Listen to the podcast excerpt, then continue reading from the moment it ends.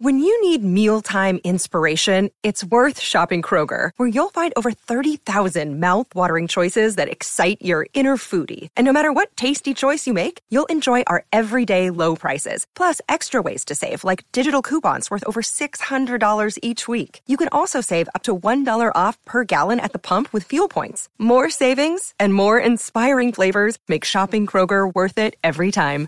Kroger, fresh for everyone. Fuel restrictions apply. Any views or opinions expressed in this podcast belong solely to the speaker and do not represent those of people, institutions, or organizations that the speaker may or may not be associated with in professional or personal capacity, unless explicitly stated. The content here does not intend to malign any religion, ethnic group, club, organization, company, or individual. You are listening to Namaskar India podcast, where we try to understand the vastness, diversity, and cultural heritage of India we live in today. One story and one conversation at a time.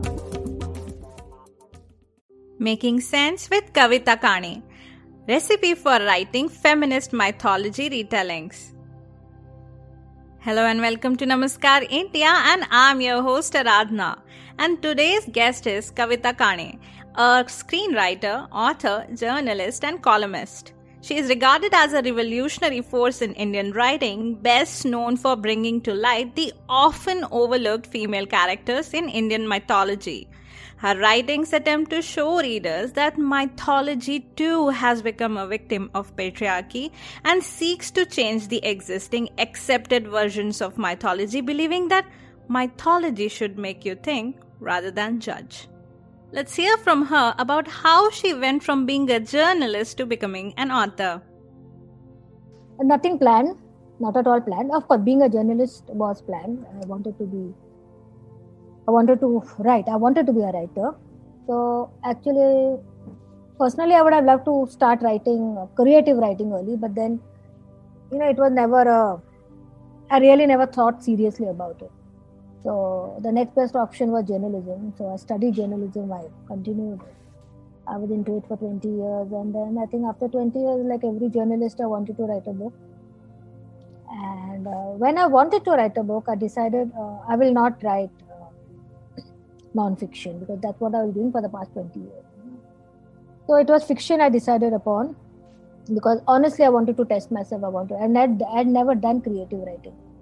So I said, okay, let me write a novel where I can give vent to imagination. And when I talk about imagination, I think in imagination I imagine more literally because I, I spent my entire childhood, even now, I love to dream. I love to imagine things. So it was like. Uh, I dream with my eyes open, I dream with my eyes shut. So it was like, I said, okay, let me sort of give vent to these uh, mental chatter. And that's how I actually decided to write the book. And uh, I had decided on uh, mythology because uh, mythology as a genre always fascinated me, even as a literature student. So I think because I think that was the best platform, the best literary option you get uh, to sort of not only portray uh, your thoughts and your belief, but also uh, you know summarizing the characters, the narrative, the plot. So it's it's it's the perfect medium. So mythology, and of course I grew up on a uh, almost forget a staple diet. It's almost a daily diet of Amar Chitra Katha because we used to have a stack of them. And uh, when we cousins used to play whatever barter system used to do, it was books always. So they were boys' cousins. There were a lot of them. So they did not read, of course, Enid Blyton and all. So they read. They were more into mandrakes and all. And uh, the only other comics there, like which was unisex, was Amar Chitra Katha. So Amar Chitra Katha was the best barter system I had, and uh, we had lots of. So it was always that. And actually, I started uh, on Urmila, and I didn't get much information on her, and so I said, okay, I just put it in the freeze, and then I went on to Karna, and that's how Karna's wife came about. And I think it was a it was a sleeper hit. It was a it was a surprise for, to me also because I always assumed I sort of decided I'll just write one book and that's done. That because the book was a success, I think uh, the, even the publishers had confidence in me. I had confidence in myself, and I went in for the second book, and that's how I sort of brought uh, sort of. Uh, resurrect, uh, resurrected Urmila from the deep freeze, and I said, okay, let me write on her now. So that's how Sita's sister came about. and then I think that's how every year I started. Because by that time I had quit my job, so it was like I had all the time in the world. The girls, my daughters were grown up, so I had lots of time. I enjoyed. I think I really enjoyed writing these books, especially the first three books, because uh, you know the whole uh, concept was new and uh, the whole experience was new and you know complete freedom, complete creative freedom, complete uh, professional freedom. You know this whole thing of not working for someone and uh, you know you have time in your hands you can use it utilize it as productively as you can so the whole uh, uh, i really enjoyed the first three books especially and then by the fourth book i think it had become a season thing you know then it became that was part of my job so i think after the fourth book i actually became a very serious author in the sense i realized that this is my job this is going to be then i think how many six book down now seven book down i think so. Now, now it's it is a not a i won't say a matter of fact existence but it is a uh, matter of fact reality that okay that i have to write. And if i'm not wrong your next book is on goddess saraswati right?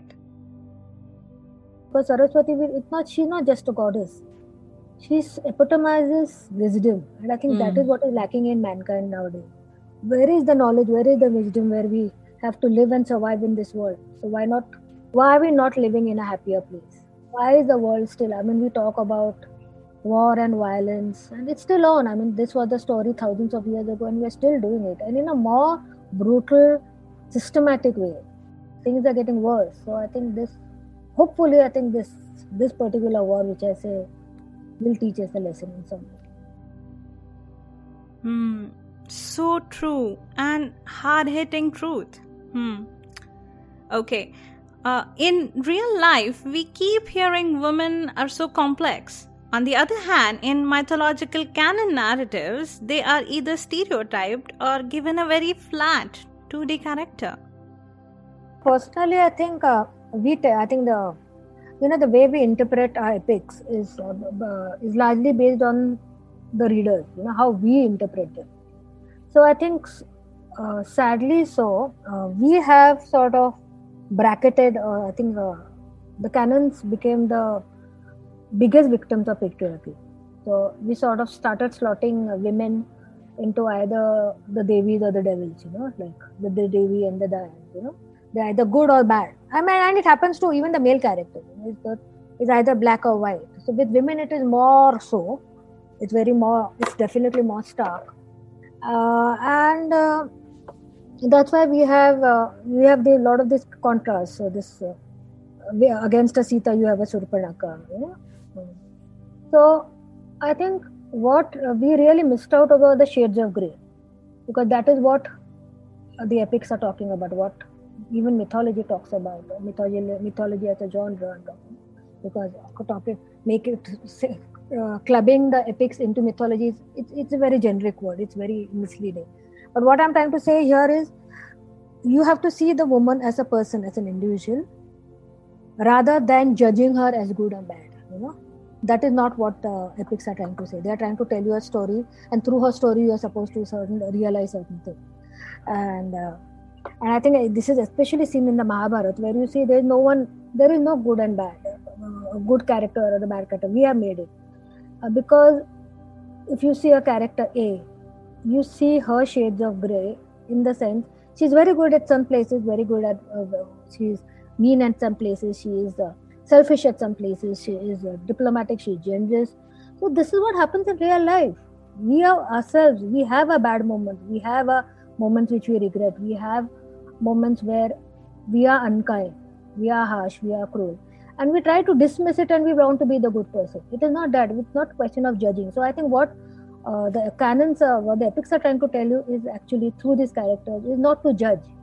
You know they are trying to make you think. You have to be you, you have to retrospect rather than judge and pass a certain statement against uh, not just the story but also the the characters involved because they are symbolic of certain life experiences and emotions. So i think uh, if we ourselves start becoming less myopic i think we will see the canons the epics in a better way the story we'll realize the worth of the story in a better way because it has huge philosophical and psychological content huge depth of it So I think uh, if you realize the depths, I think uh, we'll open our eyes too. Hmm. So true and profound, I must say. Tell me something. Have you come across any differences between original text and uh, canon text while doing your research?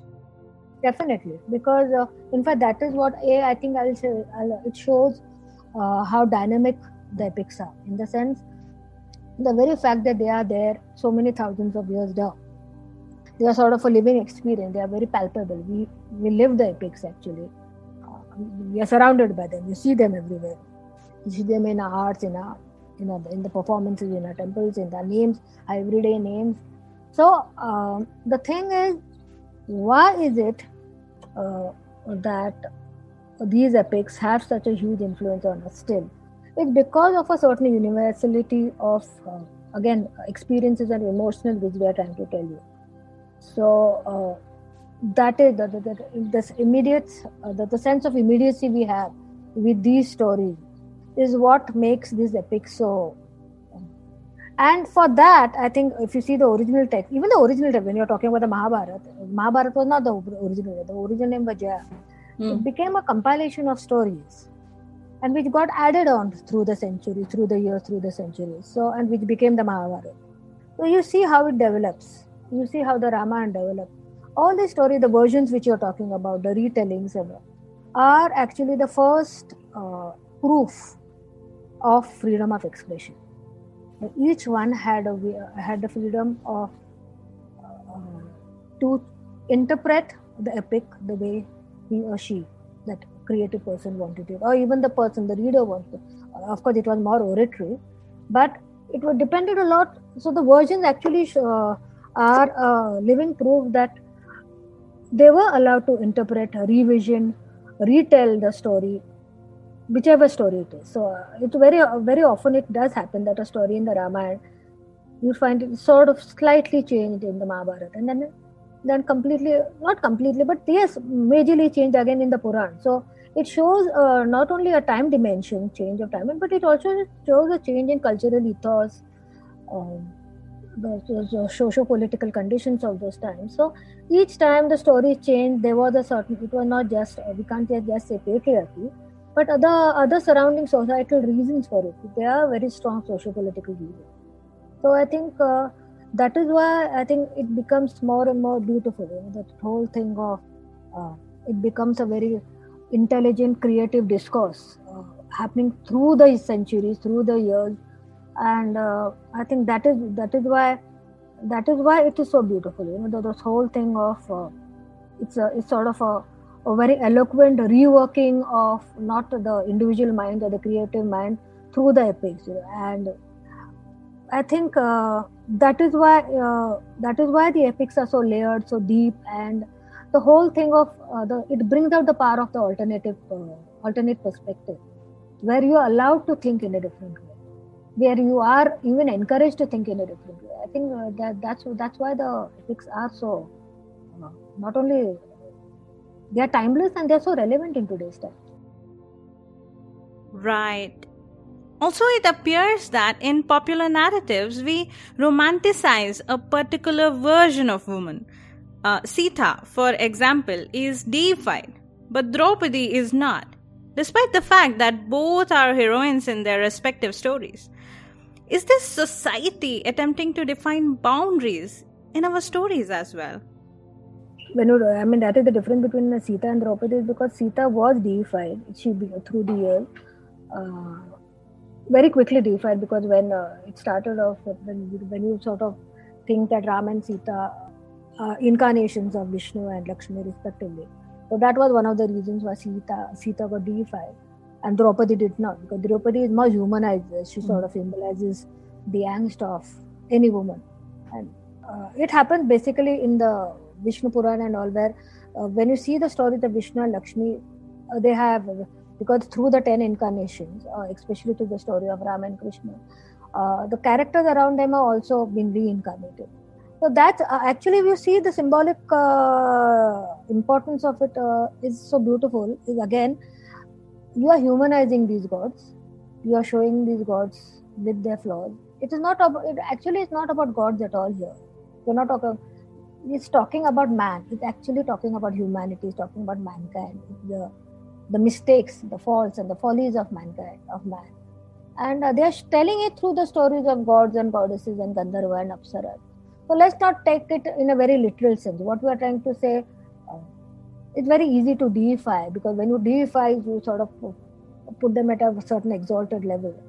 But what you see, you see the steel of Sita, you see the suffering of Sita, you see the strength of Sita, and then you're supposed to. it's easy to worship her without if you you cannot worship her if you do not understand her. And how many of us really understand a Ram or a Sita? So I think uh, the these sort of things, uh, I think we take it at a very very literal level.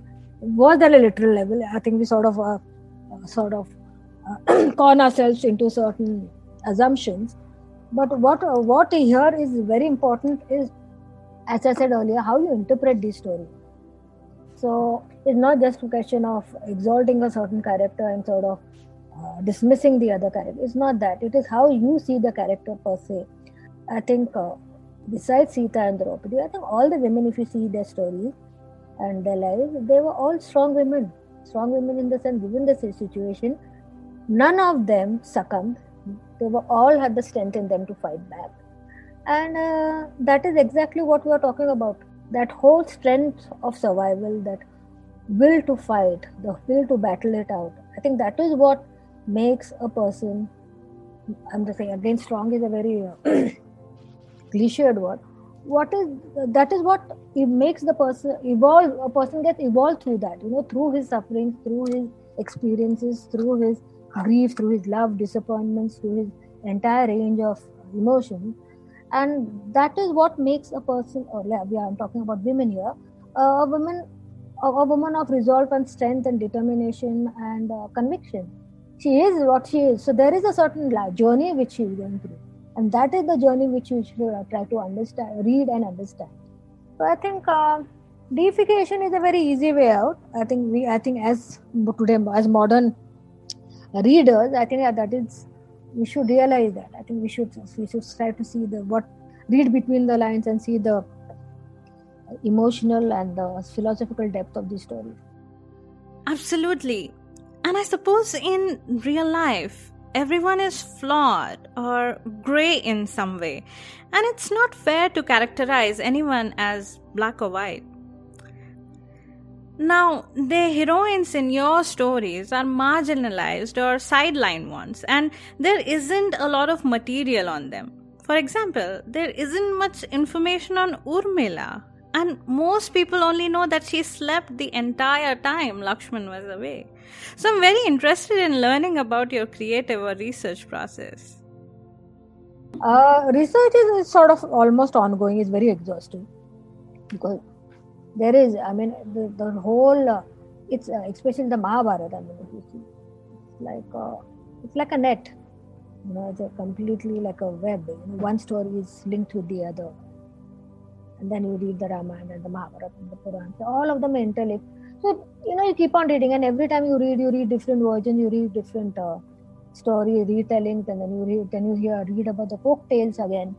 So all these uh, they add to the entire legacy of the epics. And i think uh, they form the bulk of the research. And uh, i have to sort of sieve that information and make it sort of condense it into my 300 pages. Especially because my character usually my protagonist are marginalized character.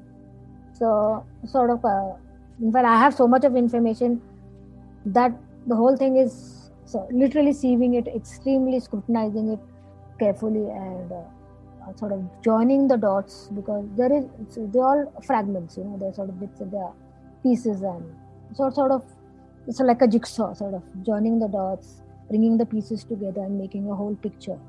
So I think uh, that is the entire process of uh, sort of framing the skeleton. Forget the writing I'm talking about, framing the skeleton, how the research is done. So so I assume it involves reading a lot of original source material.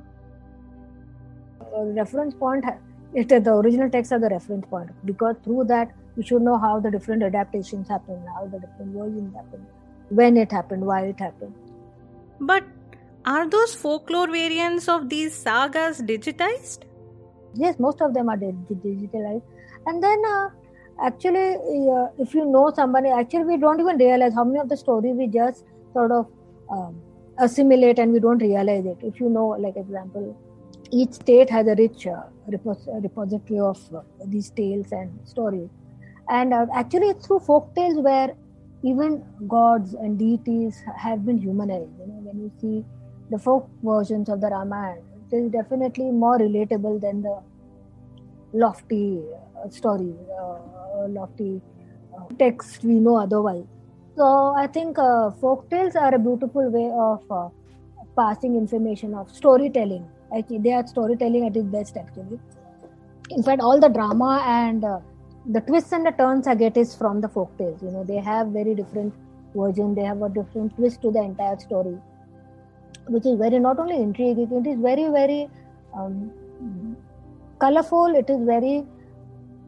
It brings out each character very very vividly. So I think I love actually I love reading the folk tales. And how do you use your education in mass communications and experience as a journalist in going about your research?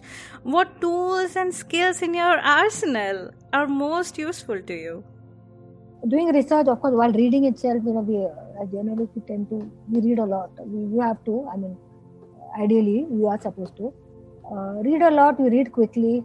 Uh, we know how to immediately, you know, take while reading, sort of. Uh, silently and automatically sort of list out the points. So we can do all that, you know, because it's part of our training. So we make our mental notes while reading itself. Uh, besides that, I think even while writing, I think this whole question of editing, especially, uh, there, there I think uh, it really helps because editing is a fast, definitely fair. Personally, I'm very dispassionate about my thing, so I can sort of reduce my if I've written some uh, it happened during my first book. I written about one and a half lakh words. And the publisher said, No, it's too much and just bring it down to one lakh. And I think within a week's time I gave it to them with one lakh words. So fifty thousand words I cut, so I had to sort of reduce chapters, even remove some chapters. So I did it pretty uh, clinically. I think and that comes because I, th- I think I personally believe it's not just my personal nature, but it also comes from a certain training that no, you are not supposed to be very possessive about your words. I'm sure this also entails applying a practical lens while giving voice to your character in order to make them relatable. Yes, you have to because how are you going to relate to them? Because if I write a character, I'm first and foremost I'm writing about a borrowed character. It's not mine; they are not my characters. So, bringing them to life, I have to bring them down to our life You know, how would you relate to her as a woman of today? Though, of course, the social mores, then you have to realize that you cannot change. I cannot say that, I cannot compare the two to social condition, uh, societies that time, you know, what they were living thousands of years before. But what the essence out here is we have to see the character in totality, uh, not just the socio political context. We have to see her as a person, as a member of the society, as a member of the community, as a member of the family, and she herself as an individual. And I see, I think when I'm writing, I see that person as an individual. I think that is what is most important to me. And the other things sort of are a backdrop. So it is this particular thing of she uh, being a person of her own, which uh, I'm more, more interested in. And I hope to tell her story through her experiences and through her through her story actually. So she is narrating her story, and I think I'm just the voice. I'm just sort of the platform where she's telling her story. Mm, and how do you traverse the boundaries between history, mythology, and religion, given they tend to get blurry at times? I respect my readers a lot. I think they know the difference between uh, mythology, uh, history, and uh, religion. So I will here. I think the entire uh, credit goes to the readers completely because uh, I think we sort of underestimate our readers. Uh, it's very tragic because they are mature, they are discerning, they know the difference between fiction, what is false, what is a sensational thing, what is. I think that they definitely know the differences between them. And this is what I'm writing is fiction, and I think uh, an intelligent reader does go back to the original and check out the story. So to check out how much is fiction and how much is let's say what the what the original text said. So that a certain creative liberty which a writer takes, or which any artist takes. I think uh, the readers uh, know that when they are reading the book, they have sort of assimilated this fact that there is a certain creative liberty, and uh, they know the difference between uh, this. They, they can uh, they are discerning. As I said, they, they, they know the difference between uh, fact and fiction, and fiction and falsity, and, and so, I think. And because essentially mythology and all these they go beyond religion we are not mixing the three so they are three different aspects. I mean mythology i mean our epics are timeless. It is not. History is bound by time. When you're talking about the epics the the whole beauty and its strength is the timelessness. Why are we reading about the epics now thousands of years later? Because of the timelessness. Because there is a certain universal truth in it which we identify with, which we relate to. We see ourselves in them, in these characters, in their stories, and we relive them. So I think uh, we go beyond all these uh, demarcations of religion, mythology, and history. I love the way you put it. That sometimes we underestimate our readers. But have you ever been criticized for epic tampering? given that we place all our epics on a pedestal. Despite the fact that you explicitly state that these are mythological fiction. No, no, I'm talking about this epic tampering. This is very, uh, this is a very, uh, very weak allegation because uh, when you're talking about the story of Shakuntala, the Shakuntala story which we know is the Kalidasi Shakuntala. How many of us know the Mahabharata original story? So obviously, Kalidas as a poet took a literary license when he took a he picked up a story from the Mahabharata and he embellished it in his own way. So here we are talking now. Will you call it distortion? Distortion? No, you will not. It is a certain creative, and see what a sublime poetry he created. So I mean, this is ridiculous. This week. So my only thing is, if you don't like it, don't read it. This whole question of banning it and all is ridiculous. It just shows your narrow-mindedness and your pettiness. Don't like it, don't read it let the author say what a writer wants to say whatever let him but i think it also uh, the other way around also i think the author or the, the, writer the creative person also has a sense of responsibility towards his readers towards the society he lives in. Because personally i would not like to uh, i'll try not to really hurt anyone's sentiment. The onus is heavily on the author here because there is a huge responsibility on the show because a as i said these are borrowed characters uh, they are not my characters which i can sort of mold them in my own way. So i have to there is a certain image there is a public image a collective image uh, of these characters i do not want to break that you know sort of even corrupt that uh, entire feeling so when i'm writing as an author i, I write I, I write very warily in the sense uh, I'm I'm completely free about what I what I want to express, the issues which I want to write. But yes, I'm very about how I treat her. You know, I would not like my Urmila to be, or my Surpanaka, or my Menka, or my Satyavati, or my Ahilya, or even my Saraswati to be completely bizarre. She is part of a collective imagination. Imagine these characters as they are they're almost living characters for us. I definitely I try to stick to the original as much as I can. Fiction is my creative, uh, whatever creative thinking, the way I imagine a Urmila or a Menka or a Satyavati to be, or what they represent. And then, of course, the way I treat the subject, the language I use. It has to. I have to respect the subject, my characters, and my readers, and most importantly, I have to respect myself as a writer. So I think I would not like to do something which I would find repulsive fantastic. Makes complete sense to me. Because these are borrowed characters, it would be difficult to rewrite the entire story around them. For example, we can't present a Surpanaka in a positive light because her character personifies someone who is broken and messed up. So yeah, instead of just saying she's a good or bad, I was more interested in telling her story. And then up to you, how she became what she is. What was the reason why she was there in the epic? Why is she there in the narrative? She is there. She is a trigger of the plot. So there is a reason why Valmiki put her there. She's not there to populate the uh, the story. Definitely not. So I think I was more I'm more intrigued by all these things, and these are the factors which influence me when I'm writing. So it's not just a question of I was not trying to make a saint into a sinner or a sinner into a saint. I'm not interested in blanching the black characters or making white characters black. No, I'm not interested. I'm just telling the story the way you know. Many people don't know she had a husband, she had a son. You know, we don't know many. And these are, by the way, these are the aspects which have come through the folk story. So that is what, again, as I said, they make them more colorful, they make them more real.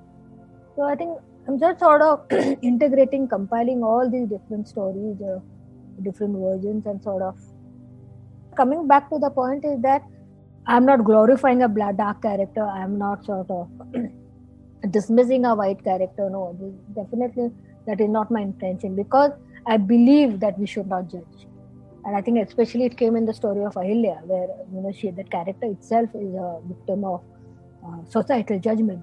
Where I think we as authors, writers, and readers, we tend to judge people and situations and uh, society very easily.